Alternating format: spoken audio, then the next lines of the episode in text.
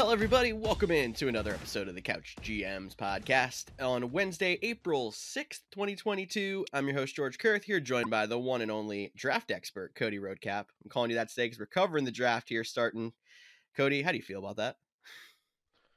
I mean, it's quite an honor. I feel like I just have this all this pressure on me a little bit. I feel like uh, the listeners are going to hold me to a higher standard, which they should. Uh, but stay tuned. We definitely have a lot of good draft content coming up, not just this episode, but over the next month. No doubt about that. Make sure you're staying tuned the rest of the month to talk about other positions. But today we're going to hit the wide receiver position, who I think is the most interesting in this draft, not only talent wise, but teams that could use wide receivers with good quarterbacks, even guys who could be relevant right off the bat for fantasy. And obviously, we're going to hit some news and notes here today as well. Make sure you find us on thecouchgms.com and our social media channels for more than you get from the show here today. Cody, let's jump in first NFL news.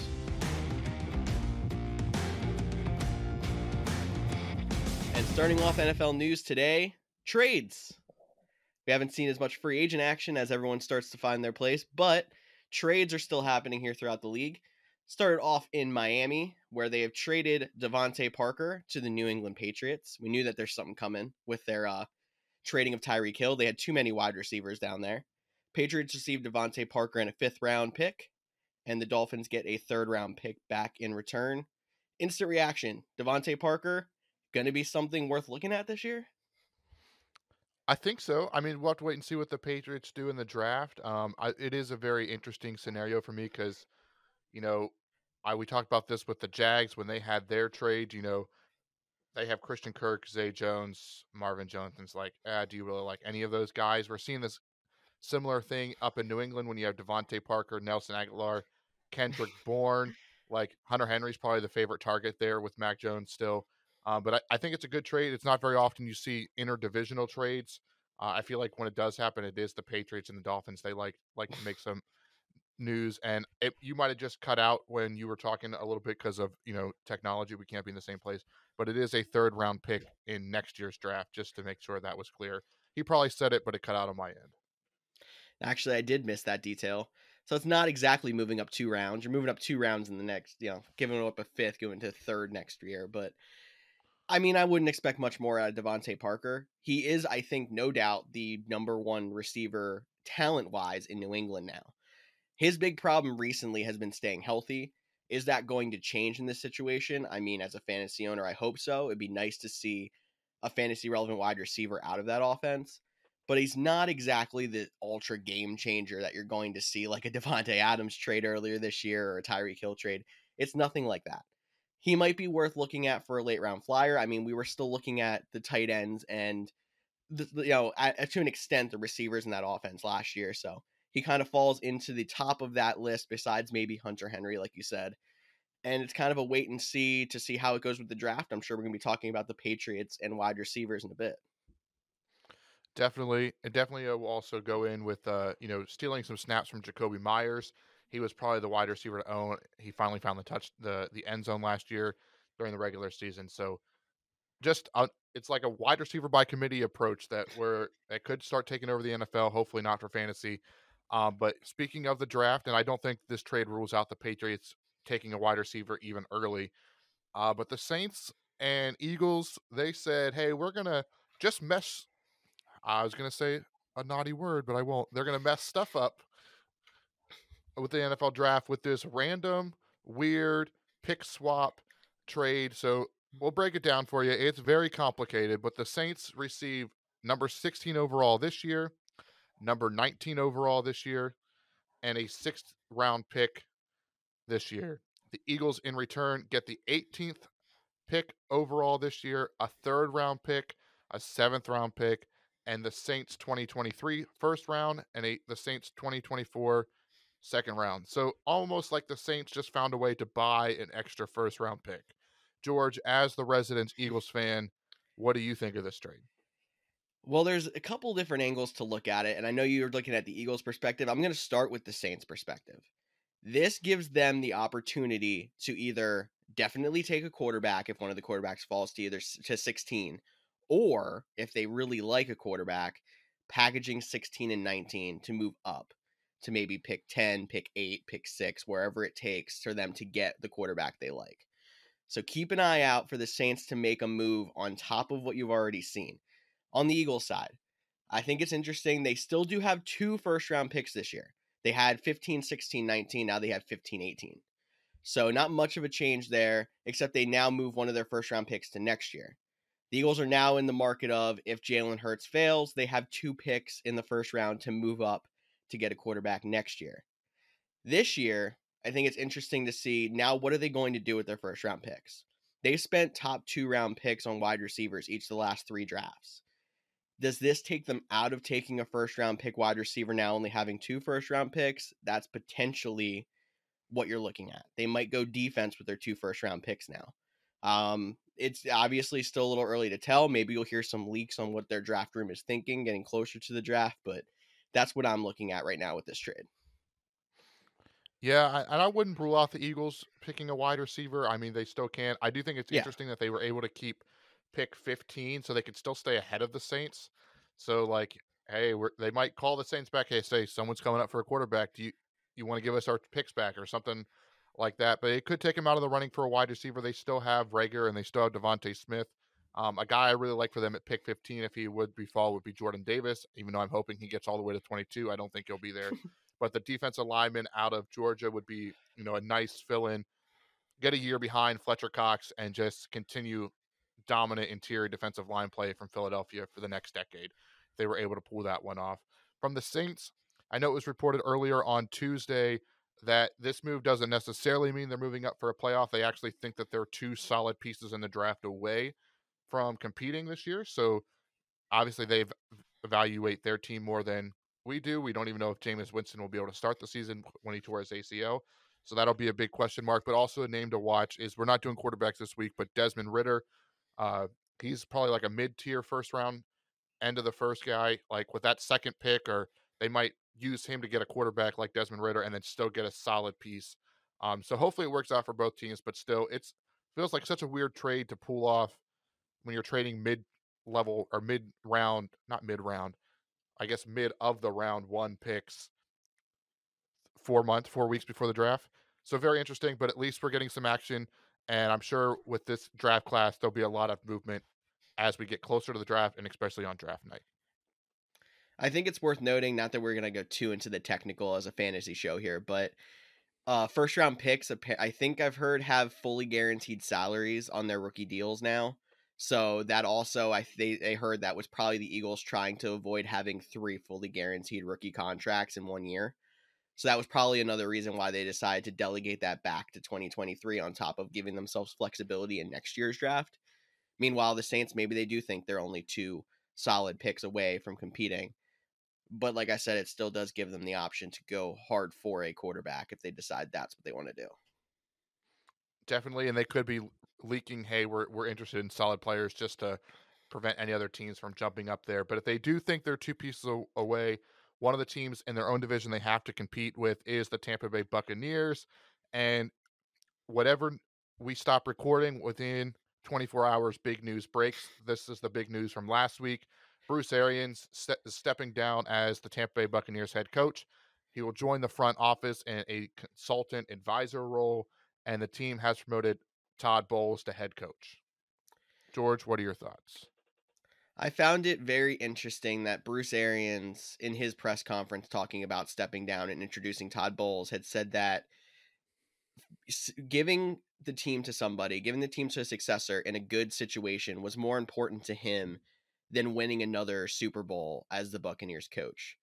And I mean, maybe it's just the kind of guy Bruce Arians is. I've heard good things about him in the past throughout the league. And I know he was somebody who, I don't know if he just lost his head coaching job or retired and then came back out of retirement, but he's an older coach who was getting onto the cusp of retirement. And I could see him making a move like this. But some part of me still has this weird feeling that that rumor that him and Tom Brady weren't getting along still has something to do with this. This now allows Bruce Arians to sit back a little bit, still work with the team, but not be the person communicating with Tom every day. Todd Bowles jumps in as somebody who probably does still have a good relationship with Tom Brady and now gets to run the whole team. So maybe it's not that and it's just the conspiracy theorist getting in my head, but I have some kind of feeling that that was something to do with this whole move. Yeah, I know. I've definitely seen those rumors. I've I tend to have not bought into them as much as I think other people have. I think that was the instant reaction. And I just take Bruce Arians at his word that he wanted to give Todd Bowles the best opportunity to succeed. I mean, Bruce Arians has been a, you know, what the NFL should be when it comes to coaching with diverse backgrounds and adding players from diverse backgrounds, adding female coaches. Like he's been a cavalier in it. He was, I believe, he had the most coaches of color on his team in the past. He's had females on his staff. So knowing where this league is at, you know, we had the Brian Flores thing at the beginning of the season to, you know, being able to give one of your coaches that has had a head coaching job and on was let go after a few seasons and now is bounced back up. He was one of the hottest names in this draft season, but he turned down a few offers, especially like in Jacksonville, I believe was one of the ones he turned down not to even to interview for. Because uh, so he might have knew this was coming also when he didn't take as many opportunities and then but putting him in a good spot you know helping this guy succeed helping a coach of color succeed in the nfl i do take his, his word at that and you know maybe there is a little bit of a drift and but i don't think it was like tom brady was like hey i'm coming out of retirement only if bruce arians stepped down i honestly think bruce arians in all his heart thinks was the best move and this was trying to help his coaching staff go forward like i th- feel like you mentioned it he's he already retired once and then he came back specifically to coach in Tampa Bay. Like he checked that off his bucket list. He can go to the front office, still be on payroll, still help out, uh, but help his guys succeed in the NFL. So the other thing that I heard coming with this, and I'll ask you, Todd Bowles gets the promotion. A lot of people were wondering why not Byron Leftwich after all the buzz he got in this uh, head coaching cycle as well. So, what do you think about that? I think I mean they both were up for they both got you know interview opportunities for for both roles. Maybe it was they wanted Leftwich to like stay focused only on the offense to like bridge that with Tom Brady. And so now the defensive coordinator will oversee everything, but Leftwich will probably be assistant head coach and he will get full control of the offense now. So I think in a way this helps both of them. It helped Todd Bowles, he got the job. And then now that Bruce Arians isn't there, this will be Byron Byron, which is offense. He'll have a year if they're successful, which I imagine they will be with Tom Brady, unless he finally falls off a cliff, which I which I don't think will happen. He'll be a lead candidate next year because he will no longer be under Bruce Arians' shadow. This was his offense. We've seen what he can do, so it's a win-win for both guys. Yes, it could be. So I guess we'll see how long Byron Leftwich stays in Tampa Bay now if he does decide to hang around or does take a head coaching job next year. But in the meantime, expect the Buccaneers to be competitive yet again. We have a couple of retirement notes to put into here. I'll start off with uh, former Eagles and Saints safety, two time Super Bowl winner Malcolm Jenkins announces his retirement after 13 seasons. Not much of a fantasy hit there, but a solid defensive piece for his entire career, a captain on the defense. That's a big one that uh, the Saints will be missing coming into this season. And then finally, also, the man who we praised last year thinking it was going to be done, it is officially done. Frank Gore will sign a one day contract to retire as a San Francisco 49er. I know we already did talk a little bit about him last offseason. Like I said, Cody, what are your final thoughts on Frank Gore and maybe uh, boxing?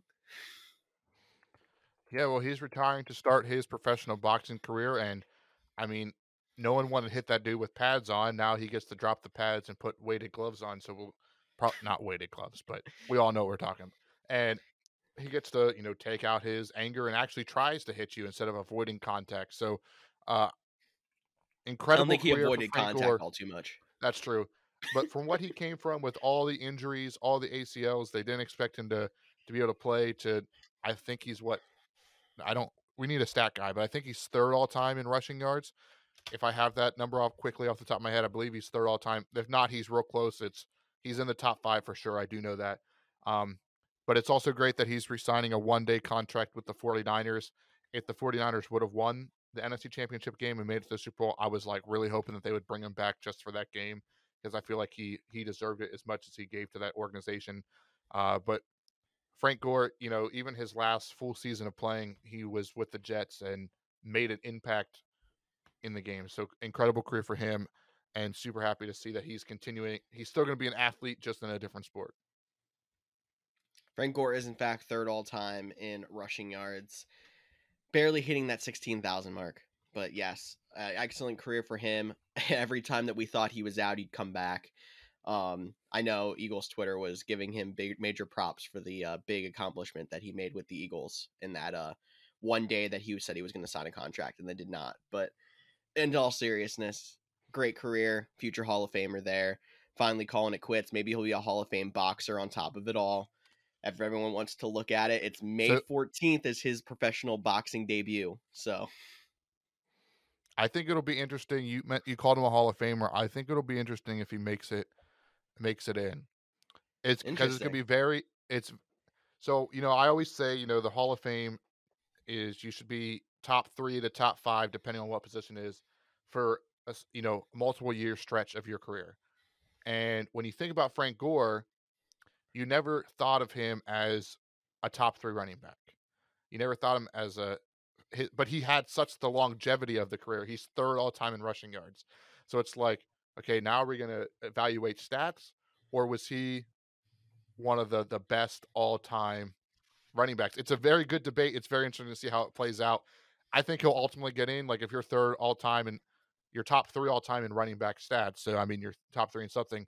But if you go back to you know when you argue guys like when I'm like, hey, I don't think Eli Manning should be in the Hall of Fame because he had two incredibly lucky catches that won Super Bowls and his defense carried him majority of the time and he was never a top three quarterback in the league, but he'll probably still make it. So if he can make it, Frank Gore should make it. That's true, and I'm the one that's saying Frank Gore should make it, and Eli still should not. So time will tell, I guess, but we'll see what happens. We have a couple of quick free agent updates to rapid fire at you here um, as before we go into our main segment. Bobby Wagner, the linebacker, signs a five year deal with the rival LA Rams. He is excited to not only play closer to home, but also play against Seattle two times a year. But Seattle regrets that drop now. Tyrann Mathieu, the top safety left on the market, is visiting the New Orleans Saints, who just recently lost Malcolm Jenkins to retirement. So that would be an interesting fill right there. Uh, the Saints did sign Andy Dalton last week, like we mentioned. Afterwards, they released uh, their other backup quarterback, Blake Bortles. He is back on the market.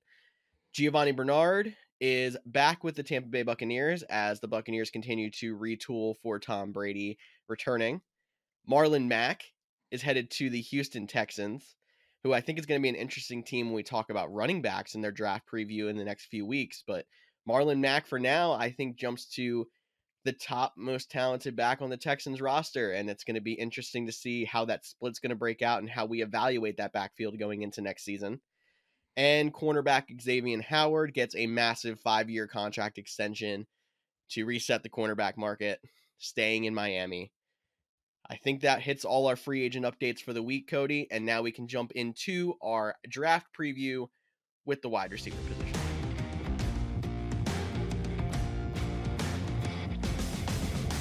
Alrighty, so we're going to kick it off with the wide receivers. You might be asking yourself, why not quarterbacks? Why not running backs? Well, because we've seen so many trades and so much action around the wide receivers, we're going to keep that trend going with all the rookie options out there. So, what we did for today's show is we're going to give you a, a quick and easy breakdown of our top 10 guys. These guys will probably be going in rounds one or two. One or two of them might fall at the beginning of round three, but I could, I would think it's a safe bet that most of these guys will go in the top 64 picks because they're they're talented enough. So we're gonna go over we're gonna go over them all and then give you some ideas of where they might be. But before we do that, I think George has a quick list on which teams might have the biggest need at wide receiver. Yes, I'll just give a quick rundown of some of the teams we should be watching. Um, maybe some of them will not go for a wide receiver in the first round, but you should see probably top two, three rounds are going to be looking at wide receivers on their board.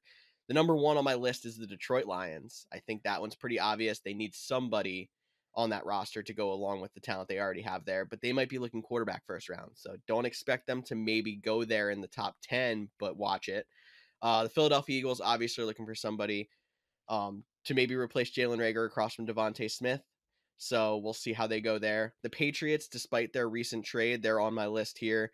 They need somebody to go with DeVante Parker that may be more consistent, even if they uh, even though they did make that trade. Um, a couple others, the Baltimore Ravens, they could be looking to add to their room still, even after a first round receiver last year. The Raiders may still be looking for more pieces. The Colts, I definitely need some more wide receivers there, help their new quarterback. The Houston Texans, who may be trading Brandin Cooks as well, but we can talk about that another date. Um, and finally, the New York Jets. Those are my top eight. Top eight. Well, I'm just going to round out your your top eight and make it a top ten, and throw the Packers and the Chiefs, who both traded their number one guys away over the last two weeks. So looking, they have big shoes to fill. Uh, so those be the top ten teams. But we'll get right into it with a lot of people's number one wide receiver. He is not my number one wide, wide receiver. I can't even speak today. Uh, but that is Garrett Wilson, the wide receiver out of Ohio State. He is six feet, 183 pounds. I believe he's ranked all the way up at number six on Todd McShay's big board. Um, but just a quick, you know, about him, you know, he's mostly going to be like, okay, for I'll give you his player comp. I'm not a huge fan of player comps. So mm-hmm. when I give you a player comp, don't think of it as I'm projecting what he could be. I think he'll be as good as this player, but think of it as more of that's his archetype or that's the style that he plays. And I think when you look at Garrett Wilson, you see Diontae Johnson, a guy that, you know, thrives in the slot, short yardage. He can take a ball deep. I think Diontae Johnson is a good fit for him. Whether he lives up to be as good as Diontae Johnson, maybe he'll be a little bit better than him. Um, he needs to go to a pass heavy offense. You know, you mentioned the Jets. He is rate currently ranked as the top, you know, wide receiver on a lot of boards. That pick 10 spot is very interesting. I don't know if it's the best fit because I feel like him and Elijah Moore could have a little bit of, you know, competing against each other for, you know, those over the middle thing or over the middle routes, over the middle connections. Um, but the, the Jets need pass catchers. Get another young guy for Garrett Wilson if they think he's the top guy in the draft. Um, but personally, for me, even though he is the top guy on a lot of people's boards for fantasy, he's not one of the guys I'm looking for. It would have to be like the perfect situation after the draft for me to like say, okay, he's the top wide receiver you need to get in your rookie drafts if you play dynasty or looking forward to next season. But uh, so I'm a little bit down on Garrett Wilson. George, do you have any thoughts on on him? No, I think you about covered it too. He's also not my favorite wide receiver in the draft, but it seems like the consensus of just you know draft, you know, talking about prospects based on their intangibles and how they did in the combine and stuff. It seems like he seems to be the top guy. Yet at the same time, I've seen plenty of mock drafts where he is not the first wide receiver off the board. So I don't quite understand how everything is skewing. Maybe it's team fits, like you said, but uh, why don't I talk a couple of teams that are in the top 10 that may decide to take him and I want to see if that if he would be a uh, your top fit based on if he went to these teams. So I'll just start off with the Jets because I mentioned them as one of my teams that could use a uh, wide receiver. No, I, I, he wouldn't be my my top fit. I mean, he, it's also hard in a vacuum. He wouldn't be my top fit. You know, like if my favorite guys that we'll talk about here in a little bit end up on teams like the Patriots or the the Ravens are not, you know, high passing offenses that would make it would obviously raise Garrett Wilson, but I just mm-hmm. think there's guys behind him that I'd much rather have. Okay. The other New York team, the Giants, because they have two picks in the top ten. Maybe they'll go wide receiver with one of them. Yeah, I think I think they can do better. You know, even waiting or trading back. I know it takes two to tangle, but um, they got Toney last year. They still paying Kenny Golladay enough. Like, what I'd like to see those guys, you know, Golladay be healthy. Toney, he looked really good when he was healthy. I know health is a big question mark, but yeah, he wouldn't move the needle for me in New York either. And then a team that I kept off of my wide receiver needs list mostly because I think they're on quarterback first. Uh, the Atlanta Falcons. If they decide to pass on quarterback and go wide receiver, this is of the top 10 teams that I would be the most excited about Garrett Wilson just because how bare their room is. Like he would come in and he would be the number one, um, at least until Calvin Ridley gets back. So he would come in and he would have a dominant role. That like the Atlanta Falcons, if they do pick whichever wide receiver they pick, even if it's not till the second round, and they get a guy like that's a guy you should keep an eye on because of the opportunity that's available to him. Uh, so that would be my favorite fit for Garrett Wilson, but I would also like some of the other guys that we're going to talk about if they went to the Falcons as well. Okay. I like it. Um, we can, I can move us on then to our number two receiver on your list, who also I don't know if he's my number one on my list either, but USC's Drake London. So, Cody, why don't you talk a little bit about Drake London while I uh, prepare prepare what I was going to say here. I want to see how you differ. Okay, so I do think it's interesting. Um, you've already heard us both, you know, not on my list, not on list. This draft, in my opinion, there isn't a clear cut number one guy. Like there is no Ja'Marr Chase of this class. I'm not saying any of these guys don't have the potential to be Jar- Ja'Marr Chase, but there's no clear cut. This is the best wide receiver in the league. You know, the, there are a lot of you know DeVonta Smith prospects, really good prospects, but you know, it's not a guarantee. There are a lot of Justin Jefferson prospects, really good attributes. How well will they pan out? I'm not saying any of them will turn out to be as good as Justin Jefferson, but that's what we're talking about. This draft is like the from picks, you know, 15 to 40, 15 to 60, like that's like the prime area to be taking these wide receivers. So those teams that are needy wide receivers in the top 10, there isn't that guy. Like this is like think back to the year when it was Corey Davis, Justin Ross. No, what was his what was the dude the Bengals wide receiver Ross. He was super fast. I John Ross. first name. John Ross and Mike Williams. They all went top 10. Mm-hmm. And we all were like, why are all these receivers going top 10? And we might see a wide receiver run just because how big of a need it is. But those are the type of guys, you know, secondary roles that could, pers- you know, go into a a primary role option. But I will say with Drake London, he hasn't ran yet. Uh, that's his big question mark. He hasn't run the 40. He didn't do it at the combine. His pro day was rescheduled to April 15th. But the dude literally is he is a tree. He is 6'4, 220 pounds. He ha- can catch everything. There I heard one person say there's no 50-50 ball with him. It's a 90-10 ball. Like he's going to come down with it. The big question is can he separate? You know, mm-hmm. he if if he goes out and runs, you know, 4 or 5, you know, you're thinking of a guy that might be a not might not have the straight line speed, but he's built like a DK Metcalf. You know, he'll if he he'll but go DK down the Metcalf, field. DK Metcalf ran a fast forty though, if I'm thinking correctly, didn't he? Yeah, but he had a terrible three cone. Like like DK Metcalf has like no agility, or no. had no agility, I should say. When that's why he fell. Mm-hmm.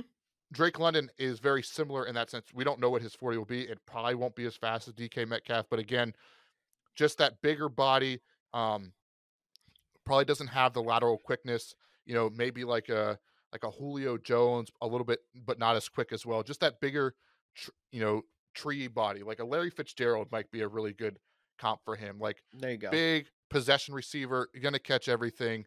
Um, so there's a lot of good teams out there. Like he makes a ton of sense for a lot of teams, but we're seeing him currently go anywhere from pick eight with to the Falcons to pick 25 to the Titans. Like he has a yep. big range, and a lot of that is depending on what his 40 time will be because we know how much the NFL emphasizes that.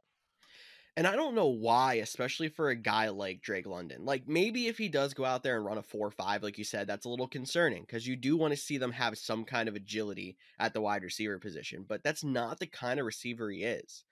Like John Ross is actually a great example of a wide receiver who was an absolute speed demon that just didn't work. Like speed is not the only thing that makes a wide receiver. And like you said, this guy is a tree. This guy can catch everything. Like he does have to have enough speed to get separation, and maybe even more that's route running. So maybe his three cone is more important than his 40 time. But I don't I feel like he has to run a very bad 40 in order for him to really his draft stock to really be affected. That's just just with how the wide receiver the wide receiver he is. So this is one of the cases where that emphasis on speed and everything kind of drives me nuts. Totally. And uh, just I gave you the Larry Fitzgerald Sports Illustrated. They compared him to Kenny Golladay, another big body receiver that goes up and catches things. Um, a guy who was compared and, to Calvin Johnson coming out of his draft. So that just gives you another comp if you're uh, forgetting how good Kenny Golladay was in his little bit time there in Detroit. Definitely, and I think if you, I'll go ahead and jump the the question, but for me, this makes Drake London makes a ton of sense for the Jets. Now, obviously, if he runs a slow 40, he's gonna he's gonna drop. But you go get a guy that can catch everything for Zach Wilson. You have second round pick Elijah Moore on the other side slash the slot. They still have Braxton Berrios. Like London is a different wide receiver. I often think about building a wide receiver room like you're building, uh, you know, a starting five in the NBA. Like go get your power forward center that is Drake London. You have your guards and your wings already. So fantasy wise and just positional wise, I think the Jets make the most sense for Drake London obviously I might be going homer here, but I think the Eagles are a very good fit for Drake London because they have the speed demon wide receivers, the really good route runners on the outside with the Quez Watkins and the DeVonta Smith. You put a guy like that that is the go up and get it guy, the red zone threat, the reliable third down pass catch, you know, pass catcher. I think that is I if he went to Philly, that would be my favorite fit for him right away off the bat. No, I uh, I completely agree with that. I think if he fell all the way to the 22, the Packers would love to have him because they like those big receivers that can block as well. So he could be a definitely an interesting one and could end up being the top wide receiver come rookie fantasy drafts. But on to our next guy. It is wide receiver Jameson Williams out of Alabama. Now he is coming off of an ACL injury, and that is why he is not a clear cut top five pick. If he can recover from that, he would be the clear and away number one prospect in the draft. Unfortunately, he probably won't be ready till November. I know they're trying to push. He might be ready for training camp, but realistically, he'll probably start the season on PUP. And you have a rookie coming in mid-season. You know how much up to speed can he get? So he's a long. He's more of a long play guy. Um, he might not make the big impact. You might be able to get him a little bit later in your rookie rookie drafts. I know Chris Sims.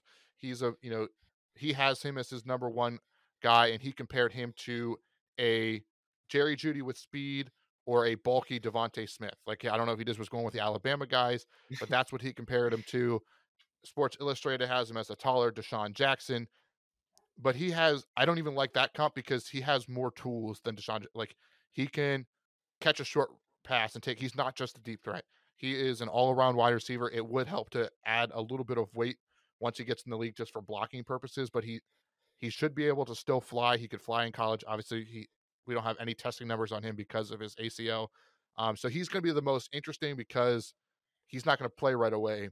But he he is he's my favorite wide receiver in the draft. I think he could be the best one coming out of this this mm-hmm. group and could make the biggest impact. Maybe not next year, but if you're playing dynasty and this is a rebuild year for him, go ahead and take him because hey, he'll be good in 2023.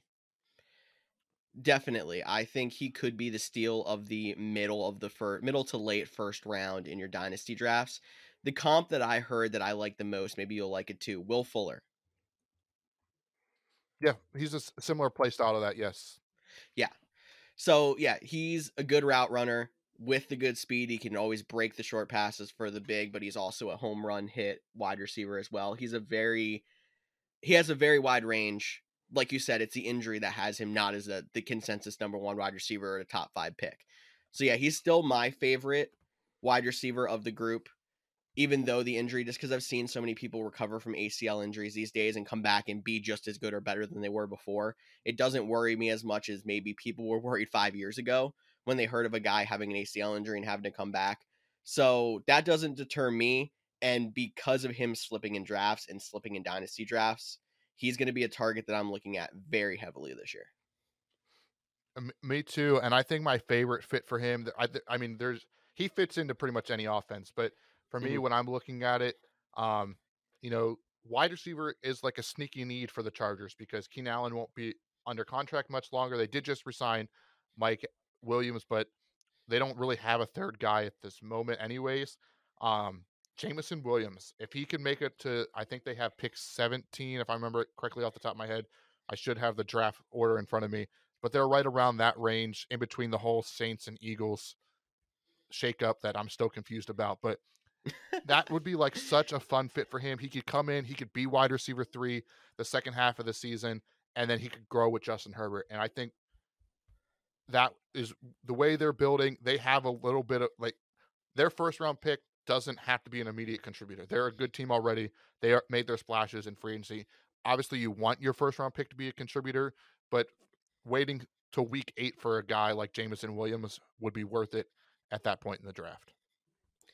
Yeah, I don't really see him falling down to the bottom, like the very bottom of the first round. But I think any of those teams down there that are looking for a wide receiver, the Chiefs, the Packers, the Titans, would all love to have somebody like that there. But he's not going to fall that far. I don't even think he's going to make it to the Chargers, although I think that is a sneaky good pick. Um, I'm kind of looking at the Ravens because I know they still want to add to their wide receiver room. I don't know if they're the team that would add two wide receivers in the first round in back to back years, but I like that fit there. And that would really put the pieces around Lamar Jackson, who's kind of holding off on his contract to say, here's all your weapons, go show you can throw the ball. Yeah, the Ravens obviously be... in the second round, like I actually the second half of the season, because he is probably going to start on pup. But you know, like the Ravens would be, you know, piling up for that playoff run by the time he comes back. Yeah, and they definitely like speed and they like guys out of Alabama. So yes, you got it. Alabama and speed, like you have to, you know, pencil in the Ravens as well. So I think that'd be a good fit. On to our next guide. Um, we'll say number four. Not that this list is really, like we mentioned, indicative of what their actual rank is. Um, is Chris Olave, and he's also out of Ohio State. So you know he doesn't have his the big stats because, well, Ohio State has had so many good wide receivers. I mean, Terry McLaurin wasn't even the the best guy on their team, and he's been a solid pick for the Washington football team. We just talked about Garrett Wilson. Chris Olave, I'll say this right now, is the best route runner, technician, most nuanced receiver in the draft. I don't know where he's going to go. I think like the Eagles make a ton of sense. I think mm-hmm. for him, I really don't want him to. I am. Have you seen the movie Draft Day? Oh yes. Okay, so you know the sticky note. Okay, well, my sticky note for the Packers is already in my pocket, and it says Chris Olave, no matter what. And that would be the ideal fit because he would come in and he would play because he's so polished. Like when you look at, you know, Jameson Williams, like you're drafting him on potential. Like he could be the next big thing. Like he could be Ja'Marr Chase.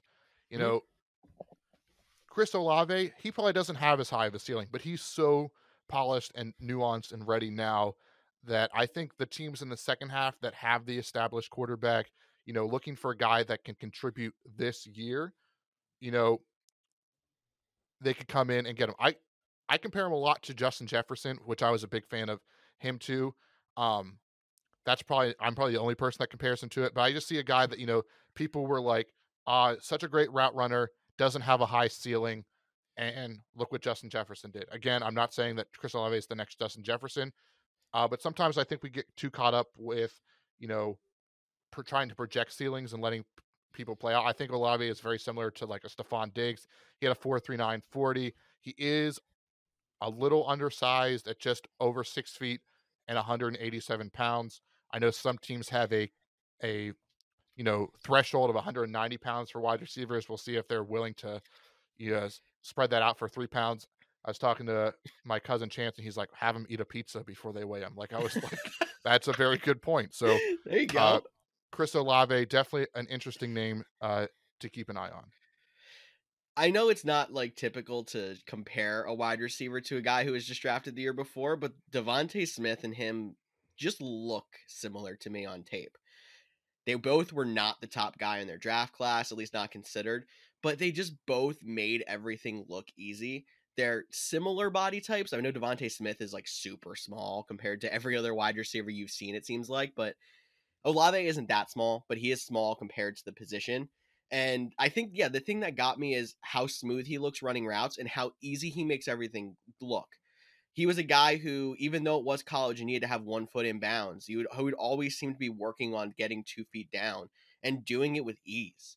Like he'd get two feet down on a toe tap on the sideline and be like, I didn't even see his feet touch the ground, and he got a touchdown right there. Like I, there's something about him that's always intrigued me through this class, like through this process. And I almost feel like I like him better than Garrett Wilson just because of his tape sticking out to me more. And I know that's probably not the right read, and that's probably why I'm not a scouting professional over here, but I think he has a lot of potential in this league and is going to be a steal for mid to late round wide receiver needy teams. Uh, I'm I'm right there with you. That's probably why we have a fantasy football podcast and not NFL scouts. But I would rather have Olave over Garrett Wilson. Maybe Garrett Wilson could project to a higher ceiling. Um, but when I watch Olave, he looks like a guy that can come in and come in and compete. And again, if he ends up with like the Ravens, like he might not be this guy. But if you had to ask me right now in redraft leagues as we head into the season, Chris Olave would be my favorite rookie wide receiver target just because I think he's so pro ready and can come in and contribute from day one.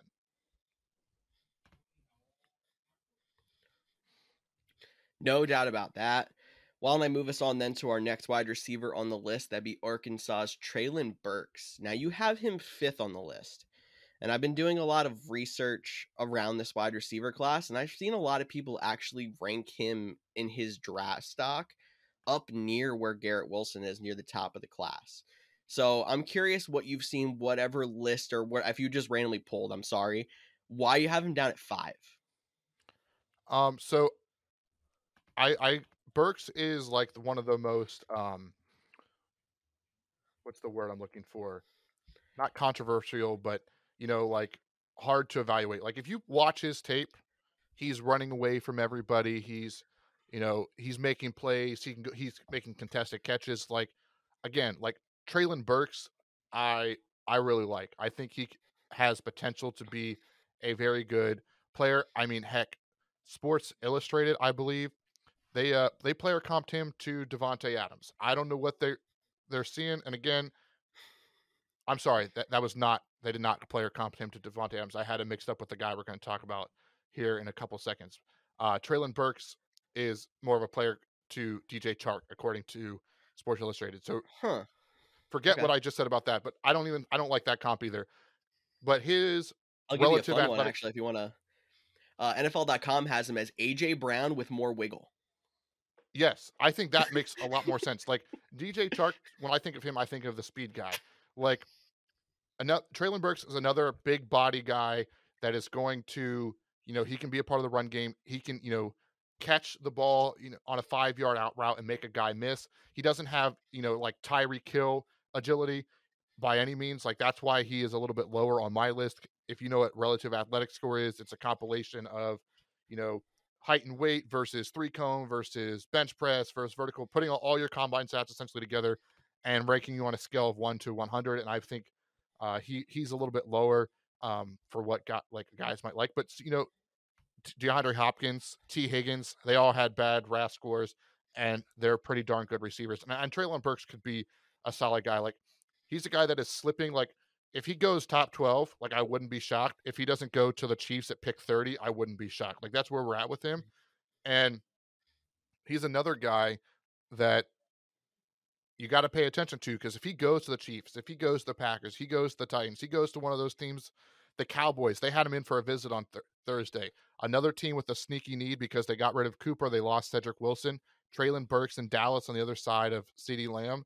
Like sign me up. Like, let me get him on my fantasy team. So Treylon Burks, I like a lot. He is number five currently on our list, but other than that, like he's still a very good prospect. And again, this is what we're talking about. These rookie wide receivers, there's no clear cut number one. Sorry, but, sorry, Siri. I don't know if you all heard that, or if that was just in my ears.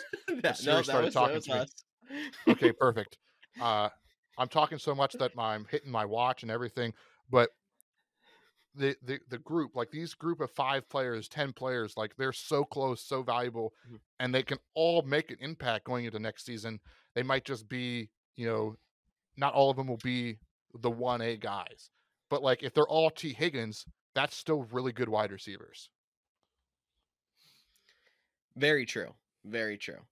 Um, I think the biggest thing can, that uh, intrigues me about Treylon Burks and his scouting um, portfolio is how they talk about his big hands and his power, so his abilities to basically shake off corners and make contested catches.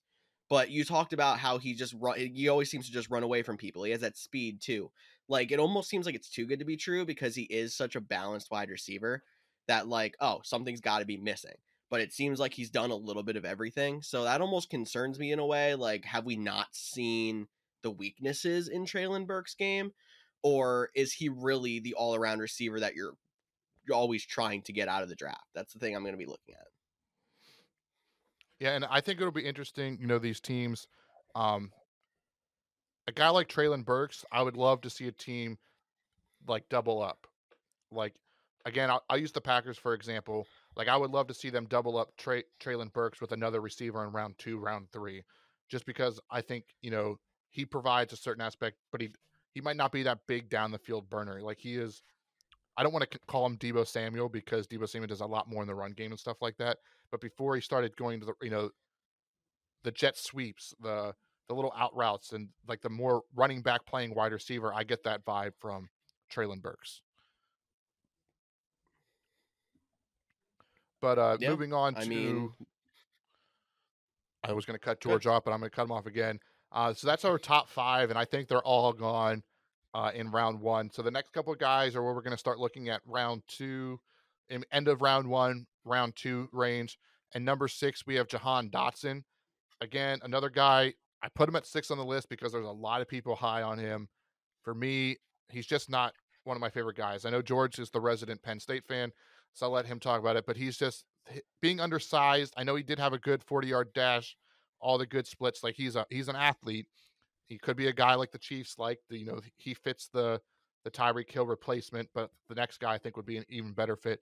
But George, what are your thoughts on Jahan Dotson? Um, I'll start off with I think my favorite comp I've seen for Dotson is Emmanuel Sanders to give you an idea of the kind of receiver he is. Maybe Emmanuel Sanders was a little bit more physical like throughout his NFL career than you would see Dotson on tape, but he is a guy that is really good at getting into space. Yet can still make the contested catch now and again. He has obviously led an, a Penn State team who was fairly solid for at least most of the season, but he definitely has some holes in his game. He's going to have to improve as a receiver. He's a little bit of a work in progress, not a guy that you would take at the top end of your dynasty, you know, first round and expect him to be a number 1 wide receiver talent right off the bat. But he's a guy that you should be looking at near the end of the first round or in the second round as the potential upside guys if he falls into the right position.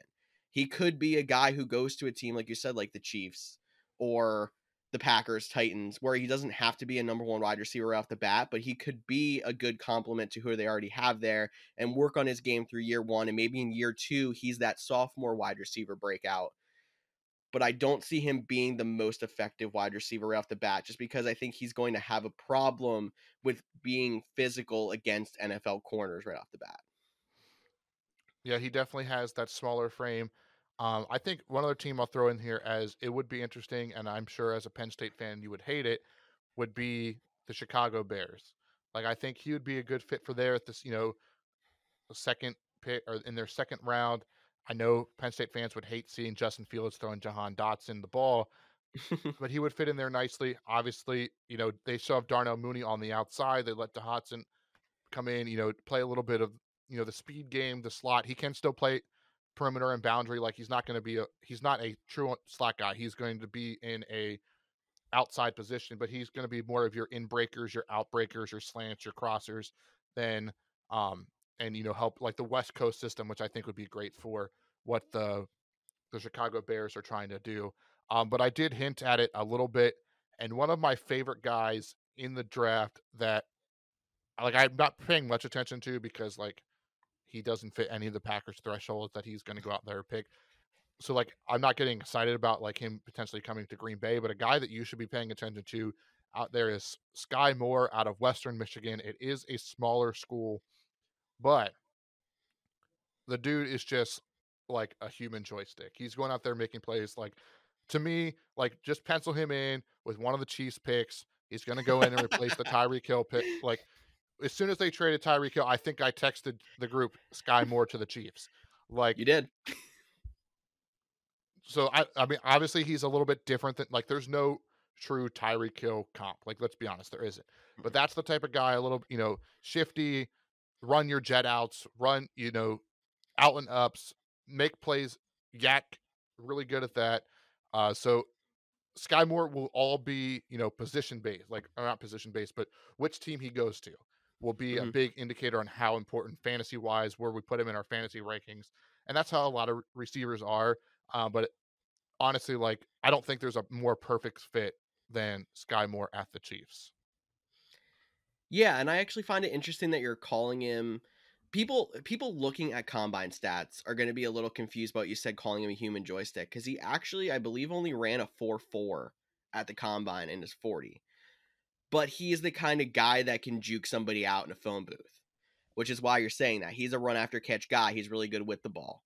So yeah, I think that is, that that alone makes him similar to the Tyreek Hill game, and he's a good route runner. He does good with the ball and get make himself space, even though he's not the fastest straight line runner you're going to find in the draft. Abs- absolutely. You hit it right on the nail or hit it right on Hit it right on the nail. Yep, that's okay, it. I, I did say I did say it right. I don't understand why I was struggling so no, so I don't think you one. actually it, you, hit- you hit the nail on the head is the the saying. I was just making fun of you there. Oh, oh that go that go makes sense. Yeah. Um but yeah, like you mentioned, wasn't the fastest 40 time like again, this is where you have to look more than just the the 40. Like what he does on the field, you watch the tape, like he is just such a fun prospect. I think he can make an impact. He might never be he might never be a true number 1 wide receiver. He might only ever be a gadget guy. Like and that's okay. Like those players are important. It's they're not also that beneficial often for, you know, fantasy, but I I think Moore can come in and have a a really good career, be a lot of fun to watch, and definitely if he gets drafted by your team, you should be excited about him. Yeah, we're just gonna hope that like I don't I don't think he's as boomer bust as some of these guys who basically are all 40 time and not as much this or that. Like I think he has more of a chance to be good in the NFL just because of his ability to shake out guys in the phone booth, for example, or be good with the ball in his hands. So yeah, I'm excited to see where Sky Moore ends up. I can move us on to we're getting down near the end of our top wide receivers here. We got George Pickens out of Georgia. So he's more of your big wide receiver, a little bit slower, but he is the no. No, my man George Pickens, he is he's the big tree. Like he is a big he's a perimeter wide receiver. He's 6'3", Mhm. 200 pounds, um, but he can run. Like honestly, Okay. I don't understand why this guy is it has a second round grade on him. I told you who's on my paper slip for uh you know Chris Olave no matter what for the Packers. Yeah, yeah. But if you actually open it up, it says Chris Olave no matter what plus George Pickens. Like this dude is a monster. He's aggressive at the point of attack. He is a fast guy, and that's actually the guy I was talking about earlier when I had the slip up about SI. They compared him to a Davante Adams. That is a little bit crazy to Hmm. me. And again, I I don't think we, when we giving player comparisons, this is like I'm not saying he's the next Davante Adams, but if you think about Davante Adams' career trajectory, he was a second round pick. He went through, you know, he did have a little bit of issues and stuff like that, but he progressed. And George Pickens has one of the highest ceilings of all the prospects out there. He is a ton of fun. Like just hop on Twitter right now. Maybe I'll I'll try to send some tweets out from the Couch GMs, but just go watching him like initiate blocks and just like the pop on his hands, like not even receiving stuff that gets you excited, but in the run game, like, and that's important for wide receivers that need to block. Like he goes and like Derrick Henry's the defensive back every time. Like he just has powerful hands. He's such a great prospect. Again, I don't understand why he is such a a second round grade. He he he's my favorite second round pick of all of them. Like he could end up in the first, and I some people say it's a reach. You'll get those instant draft grades. Oh, see, he should he's second round guy. No, George Pickens is a. I will I will die on this hill. He is. I would I'd rather have George Pickens than Garrett Wilson, and Garrett Wilson's number one on a lot of people. Let's just uh, Kyle's not here, but I'll go ahead and take hot takes for for a week. George Pickens is an elite prospect, and let him fall to the Packers at 53. I dare you.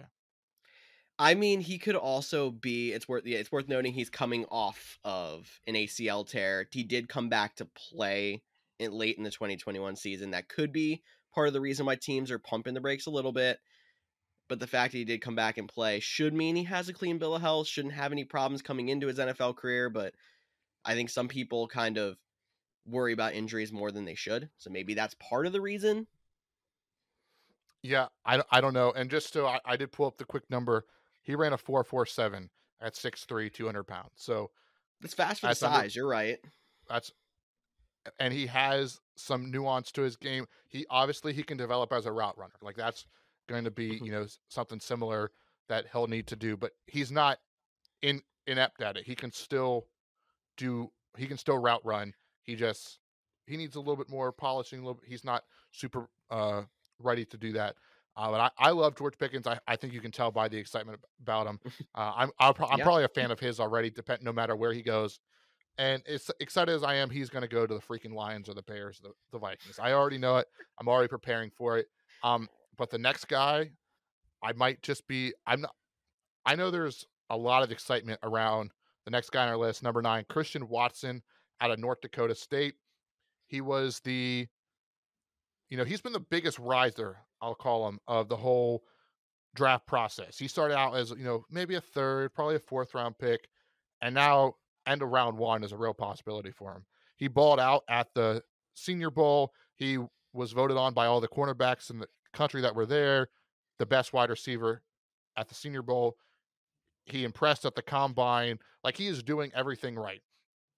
Is that a concern that, you know, before you actually saw him in the draft season that you had him in the third or fourth round, or was that because he went to such a small school and it's like, oh, now we're actually getting to see this guy. Uh, he he is dominant. I think he has potential to be a, you know, he has potential to be an elite number one wide receiver. He could be the best wide receiver in the class, but it's not going to happen in year one. He did go to a small school. He needs to work on his route running. He needs to um, get a little bit better. But again, he's another. I think he's six four and he ran in the four threes. He, another, you know, just big body that's super fast and can make an impact for a team. Like he's he was running jet sweeps at North Dakota State. Like what six three wide receiver are you giving jet sweeps around the edge to? And like he's taking a distance. Again, I know the competition is not as good at that level as it is when you're playing the SEC and the Big Ten and stuff like that. But you you play at the school you're at, and if you dominate there, you're you, sh- you're still dominating. We've seen small school guys go into the NFL and succeed. Christian Watson makes a ton of sense. Round two, round three, I would love. No, I would not love. I think it makes a ton of sense. I would not love to see it as a fan of the Green Bay Packers, but I think he makes a ton of sense for the San Francisco 49ers. Give them that big body, pair him with Deebo Samuel and Brandon Aiyuk, round out that wide receiver room, get Trey Lance a weapon that he used to throw to. Like San. Francisco round two, Christian Watson. Like I'm gonna start getting really excited to go get him early in rookie drafts. Interesting. I never would have thought of San Francisco as a fit there, but that makes a lot of sense.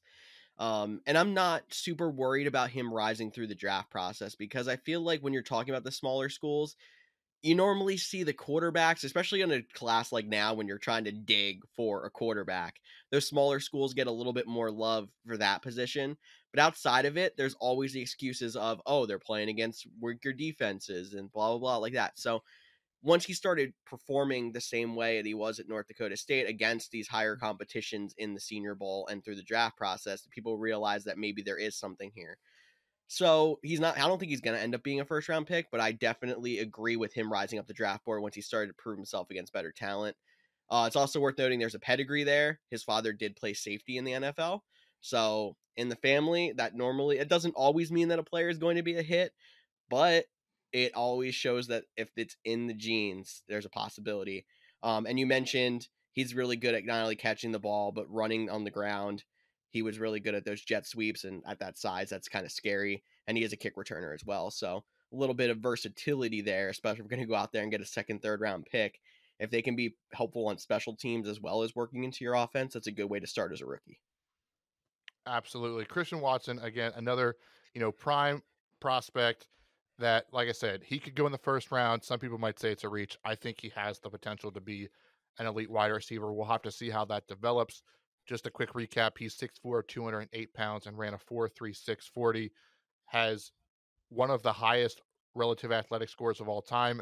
At one, it was at 10 for a long time. I think it finished at 9.96. So that just goes to show you how big of an athlete it was. I think that he actually ranks third, only behind like Calvin Johnson and I can't remember the other name. So from an athletic standpoint, not a talent standpoint, an athletic standpoint, that's the guy we're talking about with Christian Watson. And then number 10 on our list is another wide receiver out of Alabama, John Metchie III. he's going to probably go the end of the second round, potentially in the third round. And the big reason why is he's coming off of an ACL injury as well. If he wasn't, he would be a lot higher on the list. So again, a guy we don't know if we'll even get him back this when we'll get him back. He's probably looking at in November at the earliest type of return. We haven't, so we don't have any of the 40 time numbers on them. We just have what we see on tape. And if you watch Alabama, you saw John Metchie making plays. He has some nuance to his route running game. You know, he's very similar to me as like a Chris Olave, but he's coming off injury, so you're going to get him a little bit later. You know, he might not be as elite of a route runner, but he has some of that same nuance. He he looks like he's going to be just fast enough. He's going to be fast enough, if not pretty fast, once he is able to run. Uh, so John Metchie, I think, will be a, a, steal, a name you should keep an eye on. Uh, again, you have to remember he is coming off the ACL injury, but what a fun prospect to add, and or at some time on day two. Yeah, and these are the kind of guys I think that could be a big hit for you if you're a rebuilding dynasty team.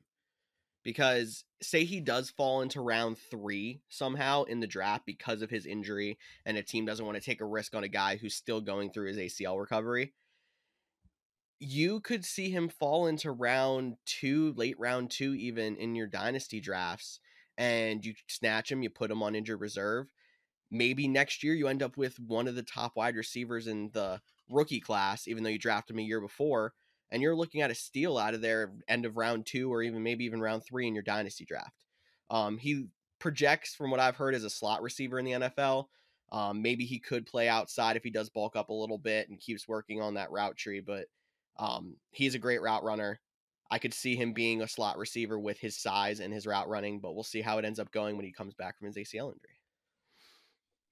Yeah, definitely a name to watch. Like I said, very similar to to Chris Olave, who we know is going to go in the first round. You could get that same type of player in round three, round four. You just won't get them right away. Uh, so that's our top ten. Uh, some other names to keep an eye on as we, you know, go through the draft season. You know, they, it, they, they these are going to really depend on what team they go to. Alec Pierce out of Cincinnati gives me Jordy Nelson vibes, so that could be very interesting. David Bell out of Purdue, he's a solid wide receiver. Justyn Ross out of Clemson. Wan'Dale Robinson out of Kentucky. Jalen Tolbert out of South Alabama. Definitely remember that one. Another small school guy that's actually a really good wide receiver. Kyle Philips is flying up draft boards with some of his athletic testing. Khalil Shakir out of Boise State. Kevin Austin Jr. out of Notre Dame, and Calvin Austin III out of Memphis. And I do have to give a shout out to Tre Turner out of Virginia Tech because I got to give all the Virginia Tech players some love. A ton of wide receivers in this draft. It is a very deep class. It's not top heavy, but you will get solid guys all throughout it. I mean, the wide receiver prospects coming out of the NFL the last couple years have been very exciting. Another reason why we did start with the wide receivers at first. So you there's a lot of guys to take a look at. So, you know, make sure you're checking out, you know, the Draft Network, ESPN, NFL, Sports Illustrated, us. Like, there's all kinds of different opinions out there. So, getting the best idea, get those names in your head for your upcoming dynasty drafts or moving forward into next year for redraft season. But before we head out, I have two quick things for George that I didn't okay. tell him about. I don't know if he read down far enough on the outline. I did not. This is a surprise so, for me.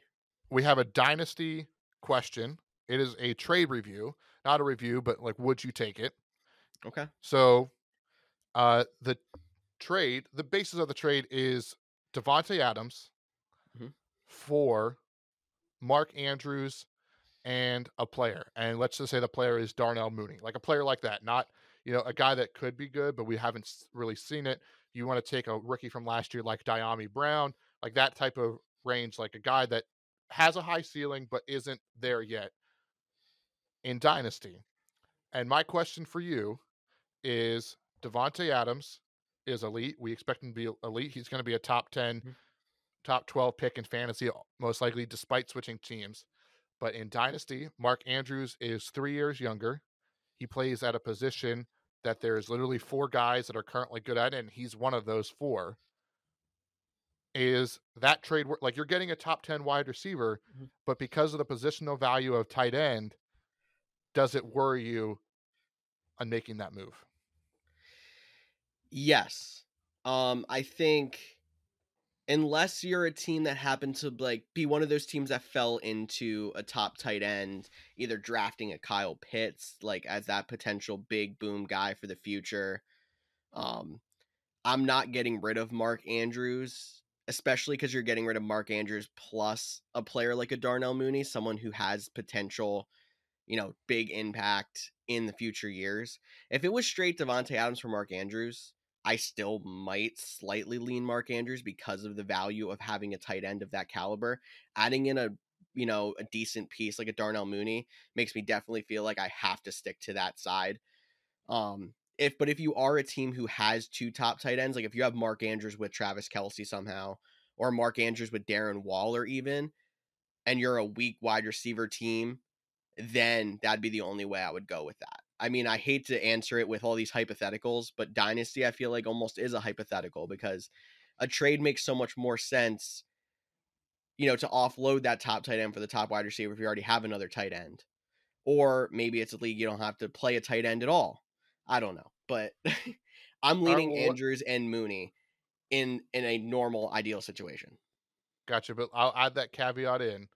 What if it's like a dynasty league where you can play, you know, you have to play four pass catchers, so it can be a tight end or it can be four wide receivers. If you don't have to play a tight end, does that make it more interesting for you? Slightly it would make it slightly more interesting for me, but you'd have to be pretty deep for me to say trade Andrews and Mooney for Adams. Gotcha. Anyone's out there? This is actually my question that I sent in. So I was have, getting George's advice. I'm on the same wavelength as him. I I think it's a little bit too rich, even as much as Mhm. Davante Adams fan as I am. And then my last question for you, George. There was this viral tw- tweet that was going around on Tuesday that said we're canceling each other over food takes. So post your most controversial food take. And I gotta ask, Calciano's bringing it back to food. That snack we're eating on. What is your controversial one? I tweeted out mine as pineapple belongs on pizza. A little Oh, bit of pushback on that one. But what is your most controversial food take? Put you on the spot, so I know.